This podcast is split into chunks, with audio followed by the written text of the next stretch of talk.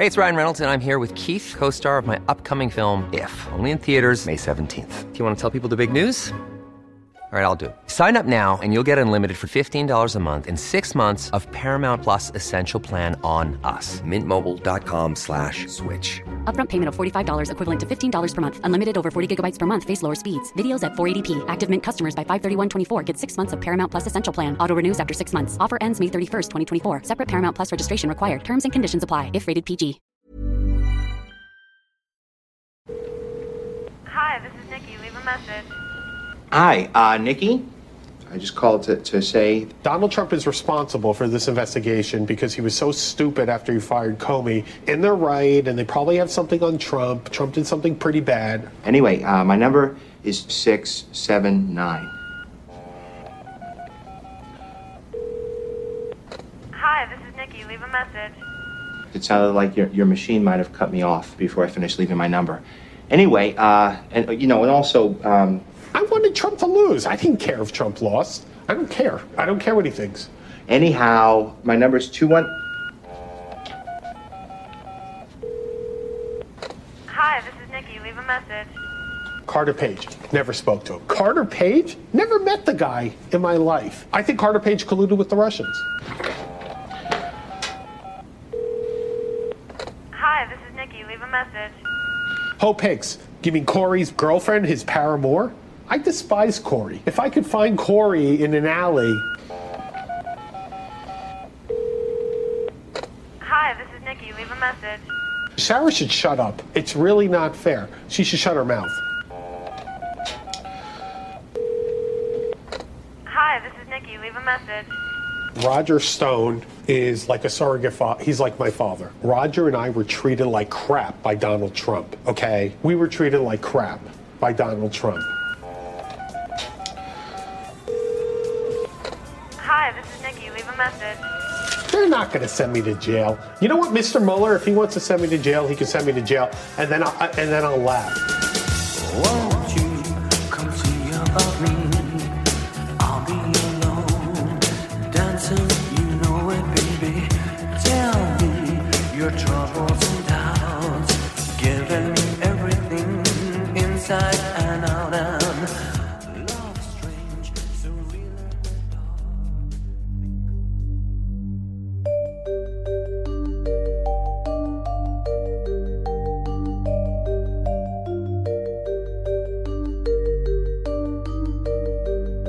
This is Intercepted.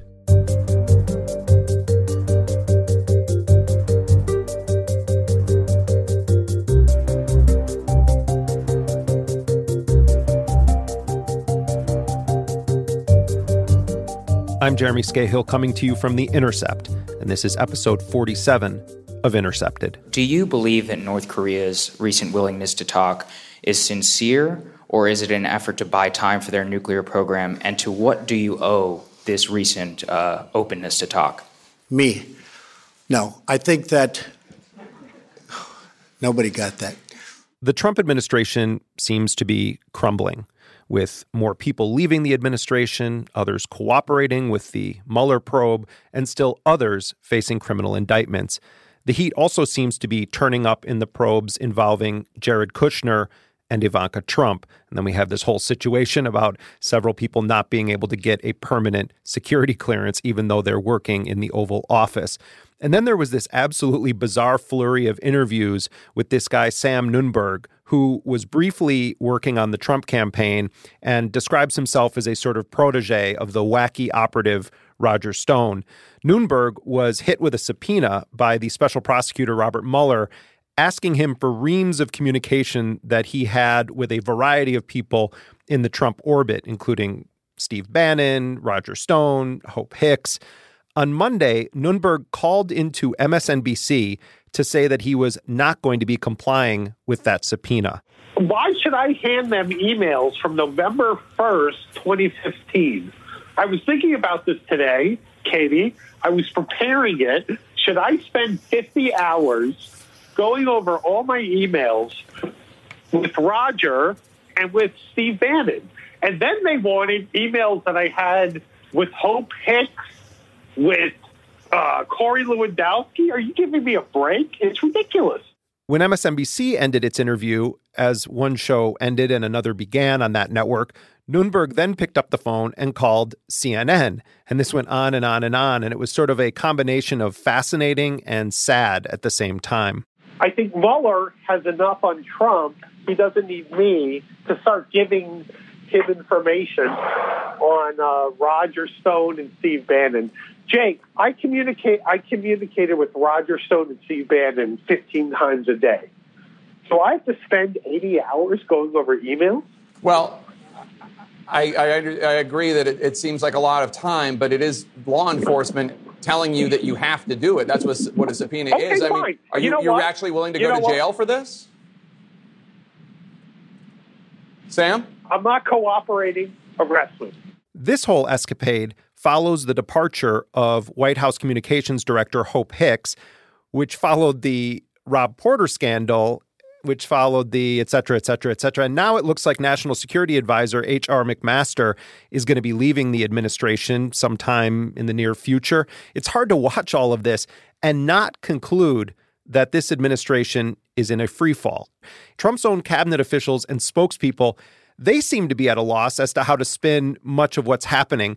In fact, Trump's declaration that a trade war is a good thing seemed to catch even his own top advisors off guard. He is the one who makes the decision. Right. He has made a decision at this point 25 and 10. If he, for some reason, should change his mind, then it'll change. Are I have, you? I have no reason to believe he's going to change his mind. Trump surrogates like Press Secretary Sarah Huckabee Sanders often fall back, and they've been doing this for a long time, to their line that reports of chaos are fake news and that everything is normal. We're in a great place. Look, we have an incredible story to tell. It's been a historic first year, uh, and we're continuing to focus on the things that uh, President Trump campaigned on. We're excited about what we've done and where we're going, and we're going to continue working hard for the American people. Thanks. Earlier this week, Donald Trump himself tweeted, quote, the new fake news narrative is that there is, and this is in all caps, chaos in the White House. Wrong. People will always come and go, and I want strong dialogue before making a final decision.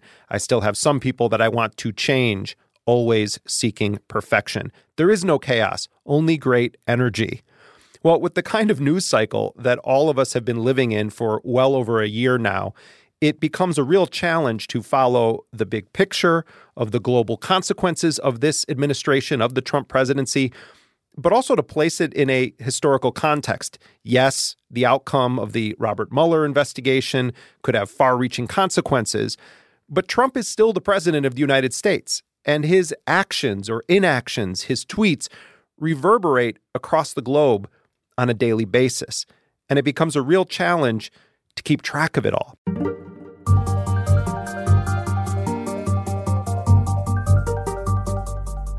This week, I'm in Wisconsin. It's my home state. I'm giving some talks here. And I decided, since I was in town, to check in with one of the most interesting historians of our time, Alfred McCoy. He is the Harrington Professor of History at the University of Wisconsin Madison. He is the author of the now classic book, The Politics of Heroin CIA Complicity in the Global Drug Trade. Al McCoy's latest book is In the Shadows of the American Century The Rise and Decline of U.S. Global Power. Last summer, Al McCoy joined us on Intercepted for a wide ranging discussion on Trump and Russia, the history of CIA interference in elections around the world, the Iran Contra scandal, CIA crack cocaine epidemic, U.S. proxy wars, narco trafficking in Afghanistan, and much more. In that interview, Al McCoy predicted that China is set to surpass the influence of the U.S. globally, both militarily and economically. And he says it's going to happen by the year 2030. At that point, Al McCoy asserts the United States empire as we know it will be no more. He also told us that the Trump presidency is a byproduct of the erosion of U.S. global dominance, but not its root cause. Al McCoy joins me now. Al, welcome back to Intercepted. Jeremy, wonderful to be back. I wanted to begin with the broad situation with Donald Trump right now. It seems on the outside, and even according to some insiders, that the administration is sort of in a a crumbling phase. You've studied authoritarian regimes through history. What is your analysis of where we are right now with this administration? Is it crumbling? not only is the Trump administration kind of immobilized, but indeed the whole U.S. foreign policy apparatus is. Uh, Trump is unique as an American president. First of all, as we know, he alienated all the Republican foreign policy elites, so he didn't have a very deep bench to select from. He picked a man, Rex Tillerson, whose primary objective as a Secretary of State is this reorganization and downscaling of the size of the State Department. And Trump then made it very clear by humiliating Tillerson every time he tried an initiative that he was running U.S. foreign policy. It's a hyper centralization in the hands of one man. And that man has used that concentration of power, which is remarkable under the American executive anyway, to kind of deliver hammer blows to U.S. foreign policy. If you look at his two overseas trips that he's done, his main one, in May of 2017, he traveled to the Middle East and Europe, and at the NATO headquarters, he first of all attacked the Allies for their failure to pay their fair share, and then, very importantly, he refused there to reaffirm the principle of common defense. And without common defense, NATO's not NATO. Uh, and although the White House later on said, oh, yeah, well, actually, we meant to say that, nonetheless, that just reverberated uh, through Europe like shock waves. That's when Angela Merkel said Europe and Germany have to decide their own destiny. Then in November, he made his big trip to Asia. At the big Asia Pacific Economic Council meeting in Vietnam, he stood up and gave a full throated defense of his anti trade, America First policy. He had already, in his first week of office, canceled the Trans Pacific Trade Partnership, the TPP, which was going to, as Obama planned it, direct 40% of the world's trade towards the United States. At that meeting, the surviving 11 members of the TPP actually announced that they'd made progress. They are now going to inaugurate the treaty minus the United States because Japan says that if, if we don't organize the trade, China will. And China's got a 16 nation regional cooperation pact that's going to direct all that trade towards China. So, in effect, both axial ends of the massive Eurasian landmass, which is the epicenter of global power, Donald Trump has used the power of the presidency to deliver hammer blows to the U.S. position in NATO in the West and those four critical bilateral alliances in the East Japan, South Korea, the Philippines, and Australia. Is there an ideology at play here, or, or what? Is there a strategy, or is Trump just sort of doing this seat of his pants and listening a lot to generals? First of all, Trump has no strategy per se. He has some ideas he kicks around. Okay, but the trouble with relying on the military is that they're tactically very skilled. You give them a military problem, and particularly given the sophistication of the U.S. military, they will solve it. You want to invade Iraq and rip it to pieces? They can do that for you. You want to blast Syria? They'll do that for you. You want to send troops into Afghanistan? You, eh, they can they can do that. But what they're not good at, and what the American military has always relied on, is the office of the president to provide the strategy, the overview. All right, in this case, it's geopolitics. And we're in a, a, changing world, a fundamentally changing world that, that nobody in Washington and very few among the American foreign policy elite appreciate at all. Look, for 70 years, the U.S. global power, U.S. geopolitical power, rested on, apart from the military, the diplomacy, the dominance of the global economy, all that was important. But in the geopolitics, the integration of land, people, and power, making these movable pieces on the global chessboard, the U.S. geopolitical position rested upon a axial anchor in Western Europe, another axial anchor down the Pacific littoral of Asia, and then layers of steel tying them together the Sixth Fleet in the Mediterranean, the Fifth in the Persian Gulf, the Seventh in the Pacific, hundreds of air bases, and then in the last 10 years, 60 drone bases stretching from Sicily to Guam. These layers, successive layers of steel, and then the mutual defense pacts.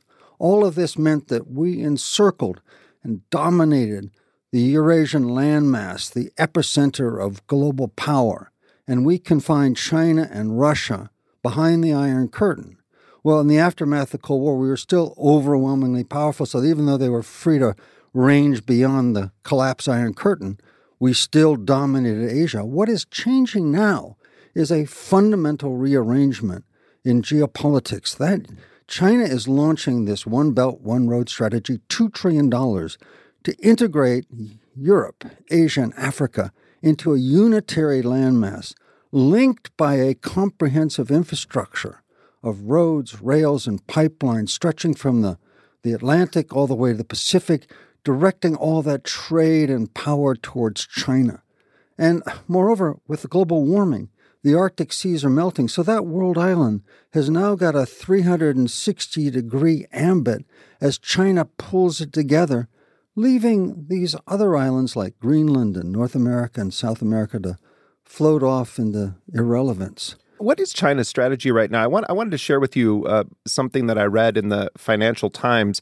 Uh, China's largest state-owned conglomerate has expanded its stake in Erik Prince's private security company, Erik Prince being the founder of Blackwater, with an eye to expanding operations across Asia, including Western China and Pakistan, which aims to provide the expertise of U.S. special warfare veterans to Chinese state companies investing abroad.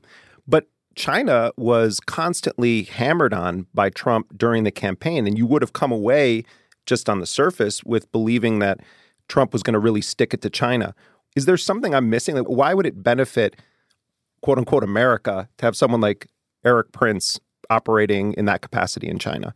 The Trump administration has uh, an interestingly ambiguous relationship with the emerging authoritarian challengers to U.S. global power. And mind you, in every imperial transition, unless it's an open war, it's a curious mix of, of competition and cooperation. The last one we saw was a handoff, an imperial handoff from Britain to the United States, where Britain turned over base by base, country by country to the United States, and then reduced Britain to a tertiary power and took over the residue of its influence. What we're looking at right now is this eruption of Russia and China out of the functional Iron Curtain to challenge dominion over Eurasia and challenge the United States for that dominion. The economic intertwining of China and the United States was the liberal intellectual elites in Washington thought would actually be cooperative. China would buy into the world order on our terms. And they bought the world order as long as it served them. And now that it's acquired $4 trillion in surplus capital and access to markets worldwide, it's now changing the terms of that world order. Instead of the World Bank, hmm, they don't mind the World Bank, but they're marginal within it. So they created the Asian Infrastructure Development Bank that has 57 nations and half the money of the World Bank already. You know, there's NATO, so they started the Shanghai Cooperation Agreement with Russia, an alternative structure. They're creating an alternative universe, and that alternative universe is perfect for the likes of Erik Prince. Again, economic cooperation without any of the ideological trapping the United States has insisted that's a mark of the U.S. liberal regime. Human rights, women's rights, gay rights, environmental protection, labor protection. With China, none of that. I want to talk about the Philippines. Trump is very fond of Duterte, specifically for the very tactics and practices that much of the world condemns and human rights organizations investigate. What is it that Duterte offers someone like Trump? Duterte is emblematic of a generation of new style populist political leaders, of which Trump is a minor addition. And uh, they they thunder a, a nationalist rhetoric. They have undertones of extreme violence. So, for example, Putin, who was in many ways the first of this generation, more or less publicly murders his opponents. He started off doing it kind of quietly, but then he got rather public, just gunning people down in Moscow as a show of power. Well, Duterte not only harasses his enemies, but he has unleashed the Philippine police in this drug war uh, which between the police and related vigilante organizations has killed about 8,000 people so far. This was a source of a breach between President Obama and, and President Duterte. Trump, whose own rhetoric of violence and nationalism is very much of that same kind. I can murder someone on Fifth Avenue and it wouldn't change anything, right? Or I can run the biggest drone strike in history in Yemen.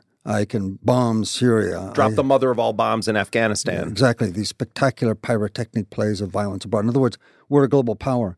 We don't do our violence at home, we do it abroad. Duterte, a regional power with no geopolitical reach, does it at home. But it's this intertwining of the nationalism, the power, the blunt speech, and the violence that's a testimony to the power. And there's a paradoxical effect by combining the, the nationalism aura of personal power and the violence. The violence is critical for this. they have a way of intimidating and captivating people.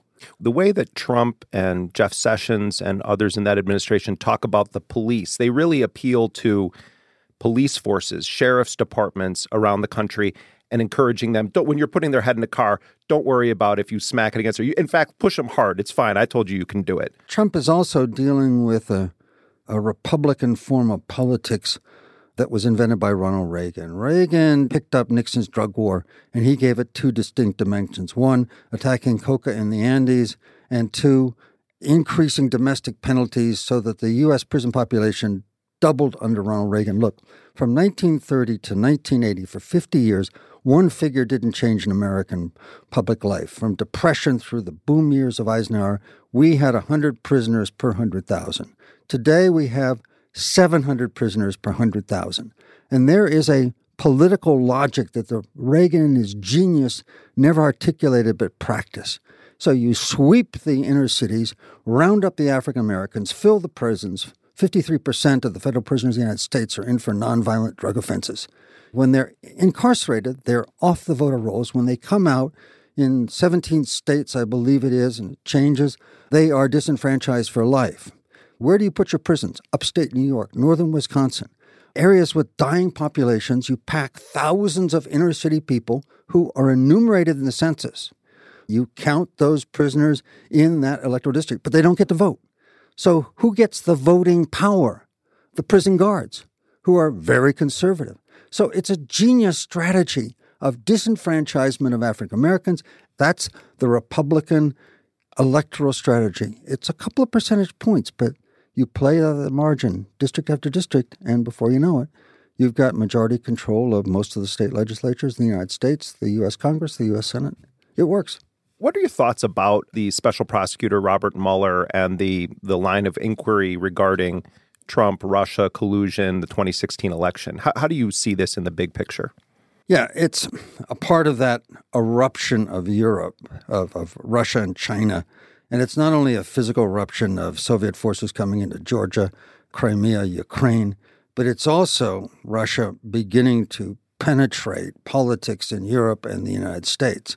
And this penetration involves not only electoral manipulation, but also the use of finance as a political weapon to court allies and build influence. And Mueller, I think, by following the money, is going to lay down a trail that shows collusion between the Kremlin, Russian oligarchs, their surplus capital, and loans to key members of the Trump firms, the Trump family, a pattern of financial collusion and intertwining that's a part of this new world order that we've been talking about, just like China's dealing with Erik Prince in this bizarre way that was unimaginable during the bifurcation of the Cold War. Well, Russia's doing the same thing. Well, and I mean, one of the parts of the book that Michael Wolff wrote, uh, Fire and Fury, that was you know all the rage for a while. One part of it that I found interesting was Steve Bannon saying that all of this leads to money laundering. That he was sort of poo pooing the idea that there was like political collusion, and you're tracing it back to the old, you know, original sin. Let's let's make as much money as we can. The two are complementary. One, collusive pacts among elites across the border to build up influence, going into business, making loans. And then also, you know, this very powerful media machine that Russia has, that Putin operates, that can influence uh, public opinion and shape elections. I mean, let's not forget, Carnegie Mellon University did an interesting study that found between 1946 and the year 2000, there were, I think, uh, about a hundred consequential elections worldwide uh, that were influenced by either uh, Russia or the United States. The United States influenced through penetration, disinformation, bribes, and funding. 70% of those elections influenced by foreign powers. This was part of the apparatus of U.S. global power during the Cold War. And now that our power is waning, once a superpower, we manipulate other people's elections. Now, as a fading, declining power, our elections get manipulated, like other countries. I know last time that we had you on the show, we talked a bit about Trump being a kind of symptom or a symbol of the decline of the American empire. You sort of characterized it as Trump grew out of this rather than uh, Trump pushing this um, decline at a faster rate as the primary factor that we're discussing. How do you see the Trump presidency in the broader context of the scholarship that you've done on American empire and your thesis that states that that it is in decline and that it will actually decline to the point that it's recognizable to ordinary people and across the world. Who is the Trump figure in past imperial decline? Uh, Sir Anthony Eden. Okay? Sir Anthony Eden was a British aristocrat. Uh, he was Winston Churchill's acolyte. He worked his way up through the conservative power party. And although he was fluent in Persian, he became obsessed with Nasser. Nasser threatened him, angered him, upset him. And when Nasser nationalized the Suez Canal, Anthony Eden freaked out. He lost it. And he launched one of these desperate, dangerous military operations that are the sign of a dying, declining empire that historians called micromilitarism. He sent this massive military expedition to invade and occupy the Suez Canal. Uh, he lied to Parliament about it. He concealed it from his closest ally, shattered the U.S. alliance. He destroyed Britain's reputation. A carefully managed imperial recessional, which allowed Britain to withdraw from the world, preserving its investments, retaining its military bases where it wanted them. Suddenly that all imploded. And when it was in a matter of months, Sir Anthony Eden had transformed Britain into from a, a strong power, moving to a strong secondary status to a, a kind of toothless circus lion that would roll over whenever Washington cracked the whip. Trump is that kind of man. The, the damage he's doing to U.S. foreign policy, the damage he's doing to U.S. trade relations, not only presiding over the death of the Transatlantic Trade Investment Partnership, but now with this threatened trade war, thinking trade wars are good, that slapping these tariffs on 25% on steel, 10% on aluminum. China is actually the 10th largest steel exporter of the United States. Canada is the largest. You go down the list, Germany's a major one. It's key allies. You know, this is attack on the economic fabric of alliances, the, the trade that has that was such a critical part of U.S. global power since the end of World War II. I mean, it's a mindless attack on that that's provoking a revolt within the ranks of his own uh, Republican Party. Uh, but he may plunge ahead.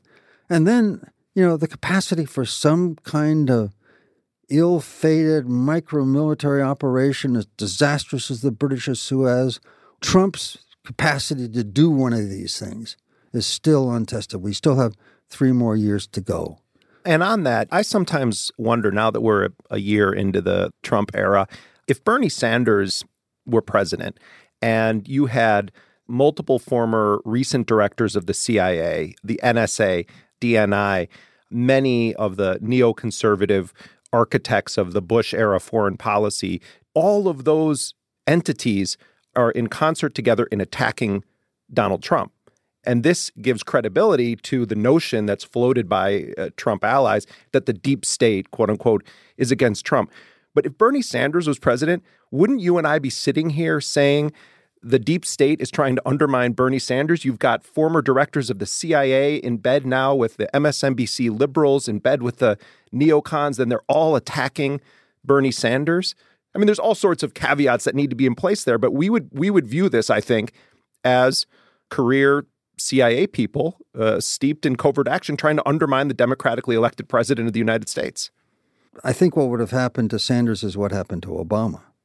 That Obama was two things. He was a domestic progressive, and he was a very traditional American architect of global power. In fact, I put Obama up there as one of the three great American geopolitical players who tried to extend and amplify U.S. global power. Obama had the CIA right on side. You know, he went to CIA headquarters and announced in that controversy over torture that that's the past and we're moving on. Forget it. You guys will not be prosecuted. I mean, he was solid with the intelligence agencies. Obama was very clever, realizing that U.S. global power was declining. The defense budget was essentially unsustainable at the level. And so he made a very clever shift away from expensive, heavy military. Obama's vision was seeing the Middle East because of U.S. energy independence as a geopolitical dead end. In other words, pull out all the forces possible out of the Middle East, reposition them to rebuild the U.S. position along the axial ends of Eurasia. Under Obama, the Pentagon committed themselves by 2020, just 18 months from now, that they would have 60% of all U.S. naval, air, space, and cyber resources concentrated in Asia, challenging and checking China. Well, under Trump, that's not happening. So Obama played a, a very conservative, very skillful imperial hand. He was a brilliant architect of U.S. global power. And I think Sanders, being a rationalist, would have come to the same sort of opinion. I mean, what, what would the calculus have been? Well, the calculus has been okay, the Trans Pacific Partnership may be retrograde, but you know what? China's treaty is even worse. The qualified environmental protections, the somewhat compromised labor protections in the Trans Pacific Partnership. Well, China's regional cooperation partnership has none of them. So we may not be great, but we're better. And so that's what would get people on the Democratic left to play along with the idea of maintaining U.S. global power. Well, then what's behind this strange coalition that is trying to remove Trump from power? For Democratic liberals, the United States global power is manifest in the, the United Nations, the World Health Organization, the International Criminal Court, this liberal apparatus of, of the global community. For conservatives, it's manifest in the other side of it the military, the trade, the power. But both of them can agree that America should be a major international presence, should be a world leader. And they debate about the tactics, but everybody agrees on the strategy. And Trump is the first president that's challenged the strategy. So almost anybody else, you know, I think Mike Pence, I think Hillary Clinton, I think Bernie Sanders, I mean, Elizabeth Warren, you can go on and name them. They would all more or less, if they were in the office, they would do as Obama did as a president. They would try and become the, the leaders, the organizers, the preservers of the power. What's extraordinary about Trump is that he's not, that it's so fundamentally misguided that even now, in his trade policy, his party is attacking him. They have to, because it's devastating. It's absolutely irrational. You have to go in a moment to go teach a course on covert action and i wanted to just i want to ask you to give an overview of that course for people because i think i wish that it could be provided to everyone in this country that we could sort of share your teaching with the world and not just students at the university of wisconsin. Um, but give an overview of that course that you're now going to teach. Sure. Within the apparatus of u.s global power there was that delicate duality i was just talking about between the sort of the raw power of military, trade, and covert operations on the one hand, and then that liberal apparatus. The United States as a global power presided over the decolonization of the globe, transforming six overseas European empires into basically a hundred new nations. So this created a, a fundamental contradiction at the heart of the U.S.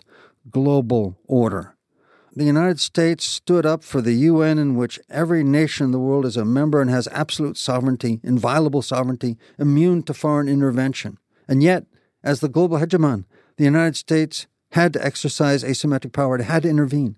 So, how do you intervene in a world order that you've created when you can intervene? You do it covertly. You do it by surrogate armies when that's necessary.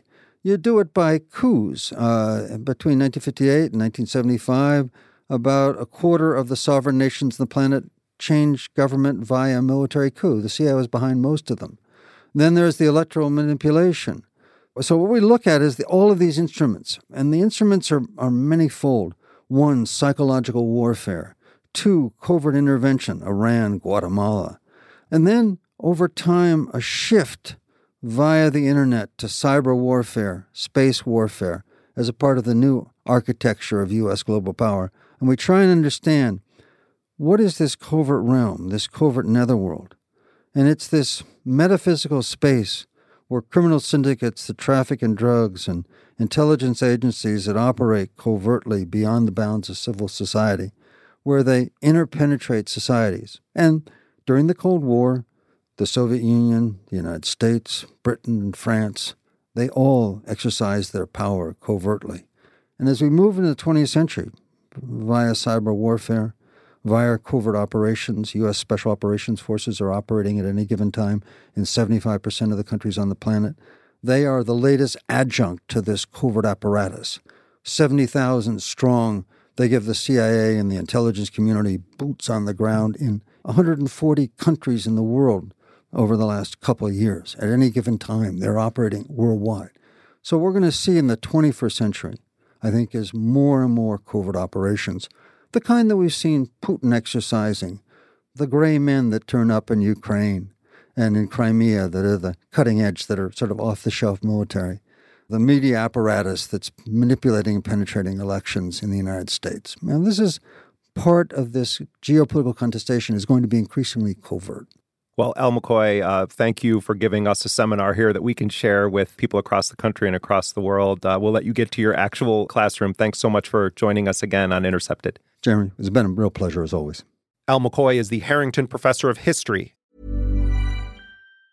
When you're ready to pop the question, the last thing you want to do is second guess the ring. At Bluenile.com, you can design a one of a kind ring with the ease and convenience of shopping online. Choose your diamond and setting. When you find the one, you'll get it delivered right to your door. Go to Bluenile.com and use promo code LISTEN to get $50 off your purchase of $500 or more. That's code LISTEN at Bluenile.com for $50 off your purchase. Bluenile.com code LISTEN. Quality sleep is essential. That's why the Sleep Number Smart Bed is designed for your ever evolving sleep needs. Need a bed that's firmer or softer on either side? Helps you sleep at a comfortable temperature? Sleep Number Smart Beds let you individualize your comfort so you sleep better together. JD Power ranks Sleep Number number 1 in customer satisfaction with mattresses purchased in-store. And now, save 50% on the Sleep Number limited edition Smart Bed for a limited time. For JD Power 2023 award information, visit jdpower.com/awards. Only at a Sleep Number store or sleepnumber.com. at the University of Wisconsin Madison. He's the author of several books. His latest is In the Shadows of the American Century The Rise and Decline of U.S. Global Power.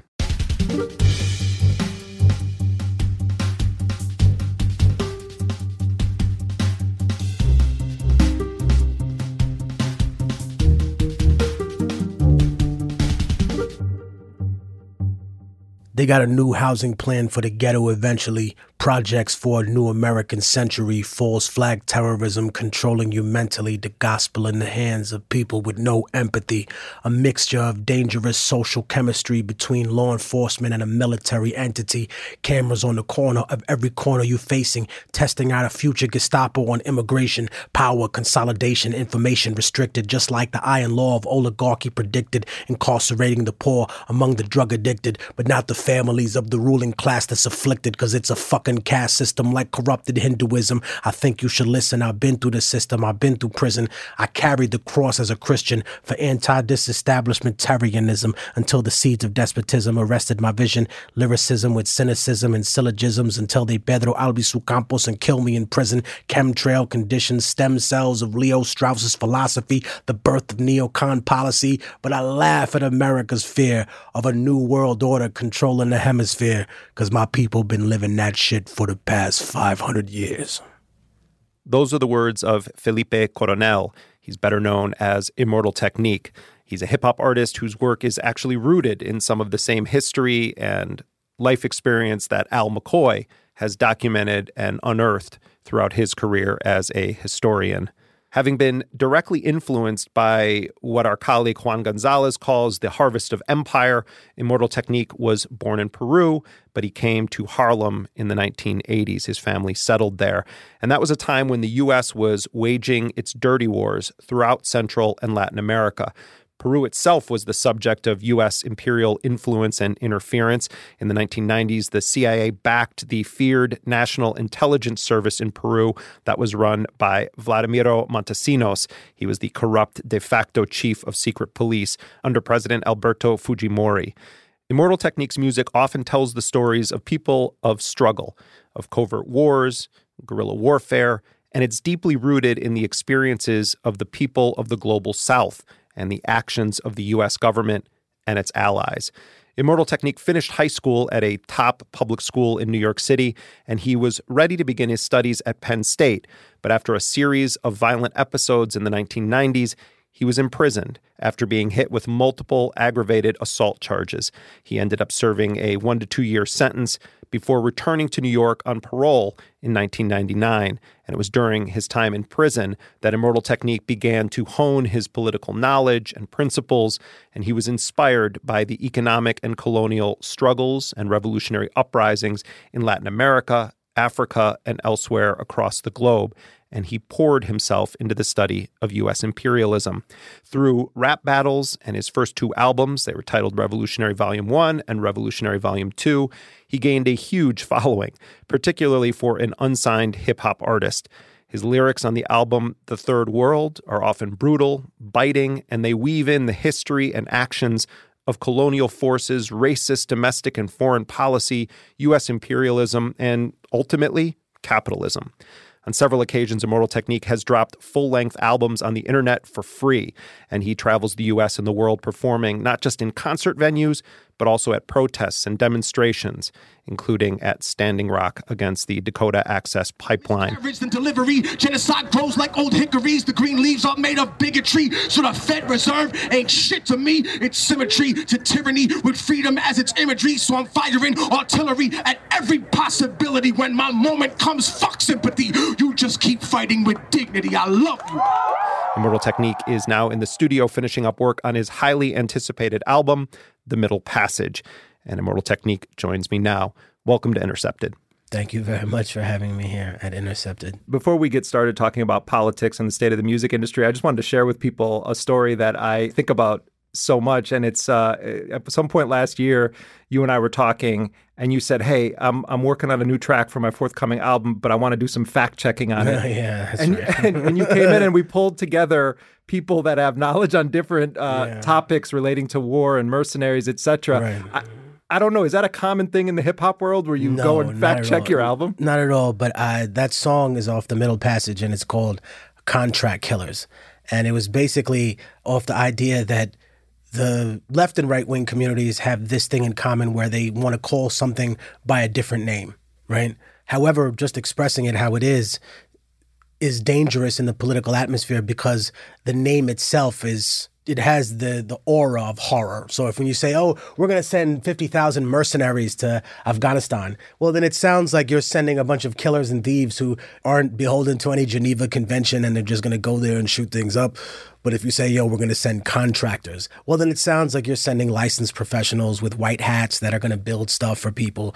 It does have an air of ringing false. And it wasn't just you that I spoke to. I also spoke to lots of people who were ex military who had gotten into the contracting game and told me exactly why they did it, what was the purpose of that. I learned a lot from talking to these people and from talking to the people in this office, too. I pledge no allegiance, nigga. Fuck the president's speeches. I'm baptized by America and covered in leeches. The dirty water that bleaches your soul and your facial features, drowning you in propaganda that they spit through the speakers. And if you speak about the evil that the government does, the Patriot Act attract you to the type of your blood. They try to frame you and say you was trying to sell drugs and throw a federal indictment on niggas to show you love. This shit is run by fake Christians, fake politicians. Look at their mansions and look at the conditions you live in. All they talk about is terrorism on television. They tell you to listen, but they don't really tell you their mission. They funded Al Qaeda. You're right. Maybe more rappers should fact check, but I think that hip hop has always had this loose air of it's the bastard child of jazz and the blues. It comes out, you know, with this sort of spontaneity where sometimes people are, are rapping about shit that's not even real or it's not true. But I think you make a distinction in between fantasy and when you're doing lyrics like that, and in between music like I guess what I do. You know, I, I um I'm a big fan of the late folk singer Phil Ochs, uh, who, you know, probably his most famous album was called All the News It's Fit to Sing. So young, so strong, so ready for the war. So willing to go and die upon a foreign shore. All march together, everybody looks the same. So there's no one you can blame. Don't be ashamed. Light the flame, one more parade. He was a radical guy who's who used his platform as a singer, and this was generations and generations ago. But he also was sort of a, a journalist of sorts in the work that he did in music. I see you as a kind of descendant of that tradition, also, where you can listen to some of your albums and you cover so much historical and political ground that it's something between a hybrid of a teacher and a journalist. Is there any way in which you see yourself in that way? Well, I mean, in terms of being a teacher, I guess there's some literal component to that. I started teaching a couple of years ago at a place called Horizons.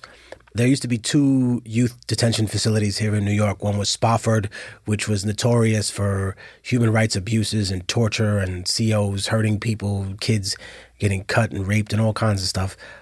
And then there was another one, Horizons, and I started teaching there with my friend Carmen Perez, and this was arranged by uh, Mr. Belafonte. He understood that I came from a background where I was incarcerated as a child, and perhaps it would be easier to get through to a lot of the kids there. We share a similarity, you know. We know that even though we may come out of this unscathed in the eyes of other inmates, prison did leave us with something that we never really speak about. Even the big scary motherfuckers, everybody had to get naked in front of another man on command every time that you had a visit. You know, people were allowed to touch your stuff and touch you at any particular time they felt so capable to do. And for a grown man, even a very big, scary looking dude, that's absolutely humiliating and denigrating. Now, you can make the argument that these people did something humiliating and denigrating to someone else. However, I think that what we miss is the way that we act in this country versus how we act in other places, and even the reversal of that, right? So let's say that there's a guy who holds his family hostage in a cab tomorrow, and he says, "I'm going to shoot my wife and children. I'm going to shoot this cab driver and the person in the in the passenger seat unless you give me everything I want." And the cops came, and instead of talking the guy down, they came and dropped a bomb on his car and shot everybody inside. They wouldn't be in the New York Daily News as heroes the next day. They say cops fumble hostage situation, kill everybody. And then you start to realize that that's exactly what we do overseas. That we're not interested in getting the bad guys, we're interested in getting everyone that could potentially be a bad guy. And when you start doing that, you start playing God. And in many ways, uh, we had this conversation earlier when I came here about metadata and how that was used as the primary tool for locking in drone target strikes, and how the legacy of Obama is something that's glanced over and yes, there are a lot of artists who give him a lot of praise, and it's great to have the image of someone that looks like you in a position of power. And I understand that. Believe me, I'm from Harlem. People were celebrating when he was elected. And believe me, the people who argue the hardest with me are not black people. They're white liberals who need to hold on to that to instead of acknowledging that everyone in some way, shape, or form has been affected by racism, and you just choose to not acknowledge yours because you think that being a fan of a black president does that for you, well, then I'll tell you the same thing that I told Obama. If you really do think black lives matter, sure, I can hold up pictures of Trayvon, Mike Brown, and a series of other people, but you know what, brother? You know that I got lots of other pictures, and you got those pictures too of other little brown and black faces from East Africa and from the Middle East that were blown apart by drone strikes that were caused by that administration. And not just that, but then I get to hear the same excuses that racist white people make about young black children from white Democrats about why these children needed to get blown up on a beach in Gaza somewhere or on a mountain range in Afghanistan, as if you just didn't do what those cops did when they shot that entire family in the cab. And, you know, as an artist, it was the ability to have you know a complete thought or sentence then moving forward into a concept and then into an entire story that took structure within you know some kind of rhythmic pentameter but without substance the people don't gravitate to that. The voice of racism preaching the gospel is devilish. A fake church called the Prophet Muhammad a terrorist. Forgetting God is not religion, but a spiritual bond. And Jesus is the most quoted prophet in the Quran. They bombed innocent people trying to murder Saddam. When you gave them those chemical weapons to go to war with Iran, this is the information that they hold back from Peter Jennings. Cause Condoleezza Rice is just a new age Sally Hemings. Talk about the story of your growing up and how you ended up going from well, how you ended up being born in Peru, but also how you ended up in Harlem. For me, uh, it's, it's kind of a crazy story that my family was living through a time in which there was like a virtual civil war between these Maoist paramilitary guerrillas and these paid mercenaries from the CIA and people who were involved in a right wing political structure in Peru under the dictator Alberto Fujimori, and before him, a series of other people who were extremely brutal and cold to the indigenous people, such as Alan Garcia.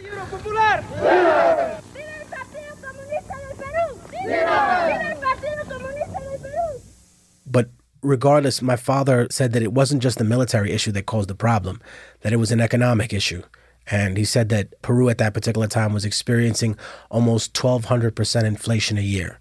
Now, I think that people in this country don't really understand what that means. So I guess for the younger people, I'm just going to break it down for you like this. Imagine going to the store with $100 and they tell you your $100 bill is only worth $20. And then you go to the store a couple of months later and that $100 bill is now only worth $5. And then the next time you go a couple of months later, they laugh at you and they say, well, they don't, we don't even use these bills anymore. What are you talking about? They're worthless. Go have good luck at the bank trading those for some relevant currency now. So in order to find peace and quiet and economic stability, my dad moved us to Harlem in the 1980s. And believe me, there was uh, a little bit more stability. Some hot water came out when you turned the faucet, but uh, there wasn't really like some peace of mind. You know what I mean? Like when I played in the I played in the park in front of Grant Projects, we used to build castles with the crack vials and shit like that. Just all kinds of crazy stuff. Harlem cops frisk me to get me to make the quotas, but I told ya, siempre hay que separar las drogas. Ball brawl in the club, popping and rocking jaws, shot it out, leaving bullet holes the size of matzo balls. I did a lot of really ignorant things, and that's why I always tell people when I, especially when I talk about young artists or young people, I reserve my judgment on them because I remember, look, when I was 19, I was subway surfing, and we were just wild ass kids, like writing graffiti, jumping, you know, into manholes when we got chased by the cops. So believe me, yeah, I lived a really reckless and irresponsible life, but also I learned a lot of really valuable lessons.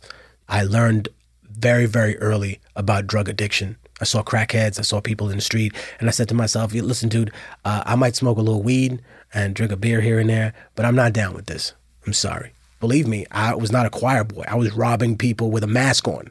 You know, if you're sitting there harmlessly getting high by yourself and the only person that you're endangering is yourself, that's, you know, a little bit step above where the fuck I was.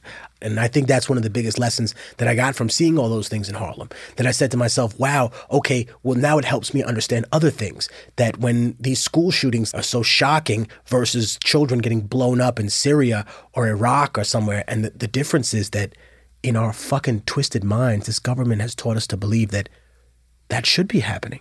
The reason it's so shocking that it happens in Florida is because it's not supposed to happen there. The reason we're not shocked when all those kids die in Syria is because it should be happening there. It's supposed to happen there, you know? And I'm not saying that we think it maliciously, like it should be happening, ha ha ha, but we think of it as if it's an it's just something that was always happening, as if we didn't create those tumultuous situations in the developing world, which is ironic because the developing world is also code for a country that we destabilized and destroyed and stole the natural resources from during the 20th century, who's now finally recovering from that and a million different, uh, the worst record deal in the world. You know what I mean? It's just like, what the fuck can you possibly say about it? The first two albums that you released were Revolutionary Volume 1, Revolutionary Volume 2, and Right. Volume 1 was written in prison, if I recall. Is that correct? Yeah, a lot, of a big, Yeah. a big percentage of it, and even one or two songs from Volume Two, I kind of conceptualized there. What landed you in prison? Well, I'm gonna be honest with you. When I was a kid, I got robbed when I was about 12 years old by people with razors. So I had learned to box, but I'd never learned to fight multiple people. I didn't, I didn't really learn to fight with weapons until I was a teenager. So I went to go study jujitsu. I told my mom, listen, mom, I'm gonna go get a gun or I'm gonna have to learn to fight. And my mom was like terrified. She didn't want me to go get a gun. So uh, she sent me to, to study jujitsu and I, I just learned to fight really well. You know, I had a very short temper and I think a lot of it was contributed by my own ego and by my inability to look past other people's insecurities. Because I think one of the main reasons that I ever got into fights with people is because they made fun of me for going to a good school or for being smart. And I still think that's a big problem, not just in the black and Latino community, but in the community among children in general. Yeah, you went to high school with Chris Hayes. Being smart is not cool. Yeah, I went to school with him, with Lin Manuel Miranda, Yeah. with, with a lot of people that apparently were terrified of me when I was a kid. But my life was so different than a lot of the people I went to school with. Like I went home to Harlem in the 80s and 90s, you know what I mean?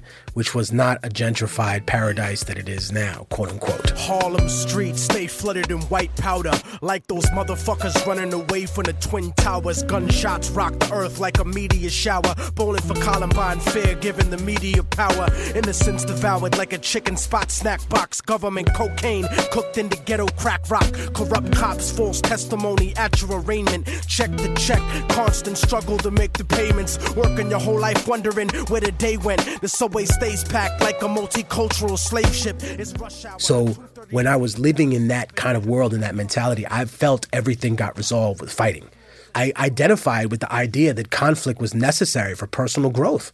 Instead of saying, no, no, it's not conflict that's necessary. It's your inner conflict that's necessary for personal growth. Not punching people in the face, but coming to terms with why you feel as enraged as you do. Until you start to recognize that your personality is a combination of all of these traumas and these victories and these positive and negative things that you've experienced in your life. So when you peel away the positive and the negative, you ask yourself, who are you really as a person? Are you a good person? Are you a bad person? Are you selfish? At your core, what are you? And you know what I mean? I guess I had to have everything in my life stripped away from me to learn that.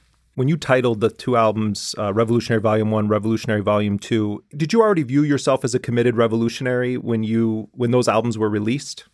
the title of revolutionary is one that we hear people use in car commercials nowadays.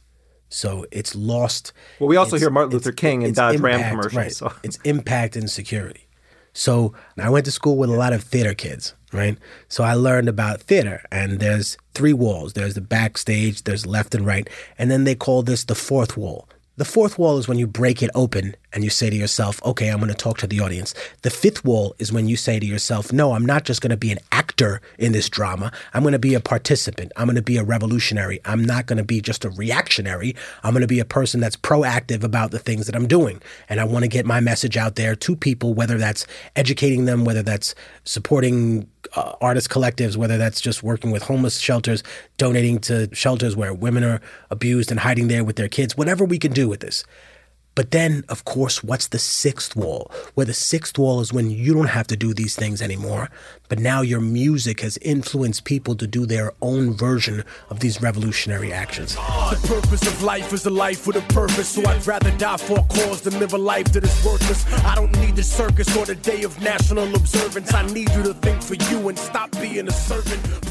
One of my favorite tracks you've ever done is The Martyr, actually. And I love the way that you weave history um, and politics. And you, fi- you seem to also find, in a kind of Howard Zinn type way, off the beaten path stories and then bring them into the modern time. But talk about the song, The Martyr, and what you were doing there.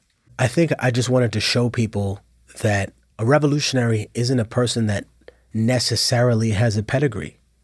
They don't necessarily have to have a mother and father who were revolutionaries. They were average, ordinary people who just got up one day and said, "I've had enough." No, uh, this is this is bullshit. This this shouldn't be this way. I think the martyr was sort of a way of saying that if we don't fear death, right, then what's to stop us from doing anything? You know, if you knew that you wouldn't fail doing something, what would you do? You know, what would you finally accomplish in our lives? And it, it kind of told a story of an economic downturn in America. You know, saying, okay, if you're going to tell me communism failed, then technically didn't capitalism fail because we had to bail ourselves out? You know, it's kind of like playing a video game and you say, I don't like the way the game's going right now, so I'm going to change it. Well, wait a minute, didn't you just cheat? Okay, well then everyone else is allowed to cheat. And when a government that's happens to be from a socialist or communist perspective fails, we automatically blame the economic system, not the regime. And yet when it's a capitalistic system, we automatically blame the regime and not the system. Well, I mean, even the laws of Newton don't work in certain areas. I remind people if it's a, a subatomic particle or if it's a planetary size thing, the numbers don't add up. If it's a ball rolling down a fucking a little hill in a classroom somewhere, then Newton's numbers seem to add up perfectly. But revolutionary politics don't live in a vacuum. You know, there are personal issues. There are people that have their own agendas. And I think that the empire or whatever imperial force understands that. And they've understood more about people and how to manipulate them than ever in the past. They know how to isolate individuals to work towards them or against them. So uh, they've had a lot of experience dealing with revolutionaries over the years. So they know how to. The question is that when you finally do become a martyr, who writes your legacy? So I figured I'd write my own. The own. game that they're using and realize it too late. Like the shooting of Huey Newton or Patrice Lumumba and Salvador Allende. Slaughtered by the power hungry branches of their own head. They Gandhi wasn't killed by Pakistani nationals. He was assassinated by a Hindu radical. And Che Guevara, rebel to a U.S. continent, was sold to the CIA by Bolivian communists. Wasn't Yitzhak Rabin murdered by a Zionist and Anwar Sadat, a victim of the same. In cocaine, you use samples from Scarface, and parts of it are told from the perspective of people on the ground who are part of this transnational drug trade that it, and the profits are ultimately being reaped in the United States and and you know among certain cartel leaders. But talk about that style of sort of putting yourself into the life experience of someone that you're telling the story of. Sometimes that's the only way that you can tell that story because the person begins to identify with you as a human being. And it also says something about people that have lived next to people for so long and know absolutely nothing about them. I'm on the border of Bolivia working for pennies, treated like a slave. Coca fields have to be ready. The spirit of my people is starving, broken and sweaty. Dreaming about revolution, looking at my machete. But the workload is too heavy to rise up in arms. And if I ran away, I know they'd probably murder my moms. So I pray to Jesucristo when I go to the mission. Process the cocaine paste and play my position. The idea that the people who are involved in this trade make any money on the ground is nonsense. They live in abject servitude. These are people who basically are living in a condition of slavery, being forced to make this product somewhere in the mountains or in the jungle. And then the benefits are definitely reaped by an upper class of people that are here. The thing that's never talked about, though, I think, is that there have been a lot of successes from countries that have legalized these substances, legalize weed, legalize everything, because then it takes the power out of those people's hands who run that kind of you know underworld society, and it also takes away from the power of the CIA and other people who pay people in those formats. You know what I mean? That can't be discussed enough. The 60s, 70s, 80s, even up to the 90s, what was going on in Central and South America with the drug trade and its close links to our government's infrastructure and the secret societies that are inside our own government. You've uh, uh, you were at Standing Rock. You've been to Afghanistan. You've been to Haiti. You do a lot of of traveling. How do you see your role in all of these struggles where you you visit, you're on the ground. Sometimes you're performing to boost the voices of other people, but sometimes you're there as working a humanitarian on the ground, as in the case of Afghanistan. There and even in Standing Rock, I did a performance, but for the other week that I was there, all I did was work as a taxi. I basically ferried activists back and forth, did whatever they needed. Do you need? We need a supply run, and I said, all right, cool. Bring two people with me, and we went and got supplies. I think that the question is a very, very good one because it gives me an opportunity to tell people around the world on this show that if you're going somewhere to do an action, it's really the best thing to take direction from the local people that are there and understand the situation a lot better than you do. I know that you have dreams and aspirations of helping, but unless you're willing to help them and what they need, you're not really there for them. You're there for you. And that's not what it should be. You should be there for them if that's what you're doing and you want to be sincere about it. So, other than risking your life unnecessarily or doing things that would put your family in harm, it's better to take your cues from those people who understand the situation that they're dealing with. And instead of going there and saying, hey, uh, I've come here to lead you to freedom, you know, you go there and you say, hey, how can I help? What do you need from me? And, you know, that's the reason why I had such a positive relationship with the people in Haiti because I had no secrets. I said, yeah, I'm just here to help out. And oh, where are you from? I'm from Peru and da da da. Je parle français un peu. So I had a good conversation with them. But they also told me that people were stealing their children out of the rubble. And they had a song called Où est les enfants? Where are the children? And they said the children have been stolen. And no one believed them until the story broke a year later on CNN, Fox, MSNBC that foreign aid workers were stealing children for the purposes of selling them into sexual servitude in somewhere in Eastern Europe or somewhere in Southeast Asia. And that's a sad reality. And unless you're going to listen to only mainstream news and you're not going to be in a place like this or somewhere else that gives you kind of unfiltered shit, I wanted to get your take on this label that now is being spread around as a kind of new emerging threat that the black identity extremists that you know, Jeff Sessions and the Justice Department are, are applying to, presumably to any black people who protest against police killings of black Right. people. I tell people not to oversimplify things because they're very complicated, but I think this one's very simple. For those of you who are still confused and say, well, how could a person who is that small minded be in a position of power? It's because one monkey doesn't stop the show. And even though we have one monkey in the White House, he needs other monkeys to keep the show going. So one monkey is not going to stop the show. Jeff Sessions is a bitter racist. And that's his character. That's who he is. It doesn't matter what he says in the hearings. That's who that person is. And in his mind, if he can do anything to make the lives of the people that he looks down upon any harder, he will. He's the person who still thinks that drug addiction is a moral failing rather than a disease. He's a person who's behind in just about anything, and he was put there only because he guaranteed Trump these low info voter, no college, white collar votes that really kind of voted against their own interest. I mean, that's one interesting thing about the concept of revolution. You know, white people in this country, they need revolution too. They've been taken advantage of. When we talk about the seven day work week, and if you're white and you're listening to this and you say to yourself, well, what is this guy talking about?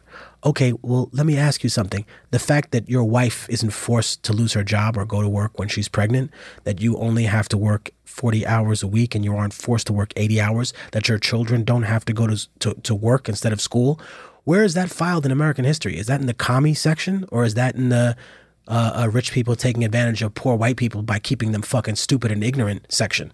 Because that's where it should be. So we all need revolution in some way, shape, or form. But I think that besides a physical one, an economic one, I think that people of color and white people would both benefit from a cultural revolution. Someone to realize, okay, my real enemy this entire time has not been these poor people. It's been these people that have been keeping me like a dog this whole time and sicking me on these poor black people. When in reality, they've just tested all these illegal laws on them and now they're testing them on us. Now we're we're the real prize. They're just testing this on immigrants and everybody else. Can we throw them in jail? Or what about the FEMA camps we were screaming about on Alex Jones' channel? I went there and I talked to him. This was before he was a Trumper, you know, when I just wanted to break down things. I said, well, what about the FEMA stuff? Where are the people that are talking about that now? It's on YouTube when I asked them about that. I said, what about the FEMA? I said, the problem is that people are cheering now, now that the, the FEMA camp or that immigration detention facility is full of people, just brown people. But you see, they're being denied human rights, civil rights. There's a piece of paper that says that they don't deserve these things. Well, what if I take away your piece of paper now? See, you haven't thought about the end game. You know, you're sitting there crying about losing a pawn. You don't realize that your queen is in danger, your king's being pushed into checkmate, your rooks are gone. You know what I mean? The bishops are running the board, which they shouldn't be. You know, the knights have no idea how to move. Your game is a mess.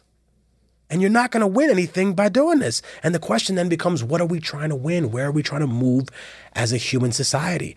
Are we going towards the direction where we just accept that we're a brutal race of killers and a blood soaked ape? Is that what we are? A superstitious, blood soaked ape? Is that what we're uh, uh, going to be like the moniker?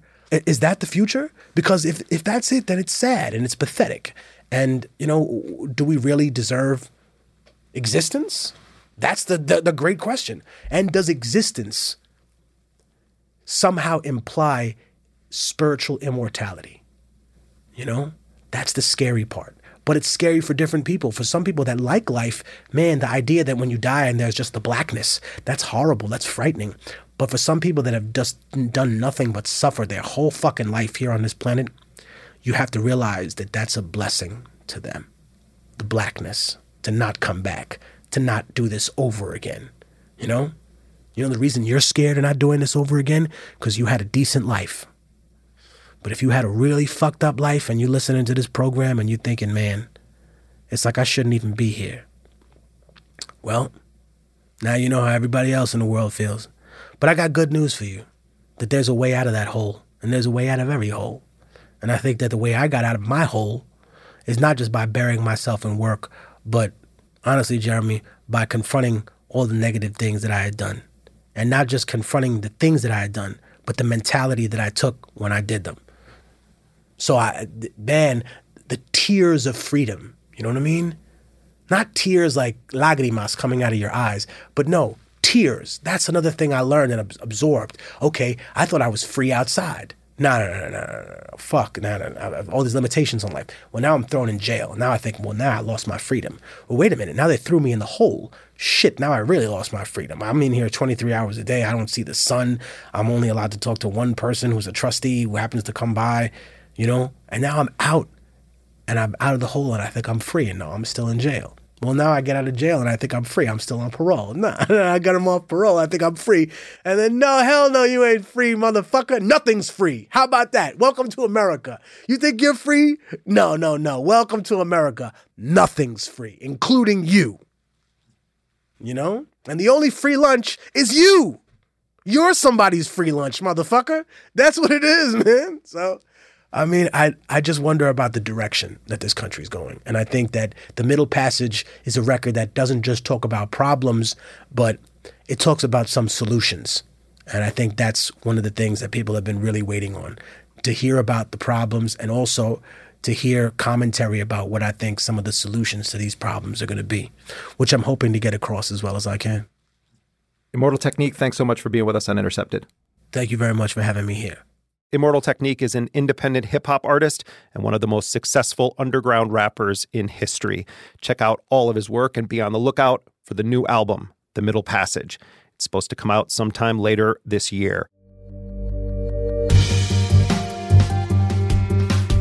And that does it for this week's show. If you are not yet a sustaining member of Intercepted, log on to theintercept.com slash join. Sam Samzazar is our honorary producer. We thank you for your generous support. Intercepted is a production of First Look Media and The Intercept.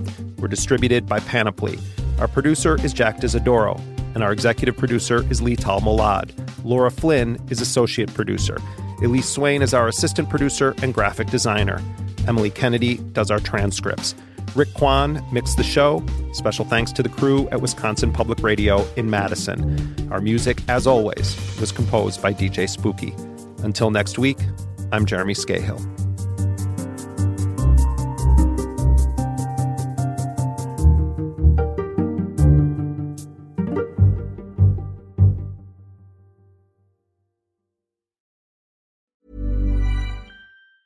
Planning for your next trip? Elevate your travel style with Quince. Quince has all the jet setting essentials you'll want for your next getaway, like European linen, premium luggage options, buttery soft Italian leather bags, and so much more. And it's all priced at 50 to 80% less than similar brands. Plus, Quince only works with factories that use safe and ethical manufacturing practices. Pack your bags with high-quality essentials you'll be wearing for vacations to come with Quince. Go to quince.com slash trip for free shipping and 365-day returns. Ever catch yourself eating the same flavorless dinner three days in a row? Dreaming of something better? Well, HelloFresh is your guilt-free dream come true, baby. It's me, Keke Palmer. Let's wake up those taste buds with hot, juicy pecan-crusted chicken or garlic butter shrimp scampi. Mm. Hello Fresh. Stop dreaming of all the delicious possibilities and dig in at HelloFresh.com. Let's get this dinner party started.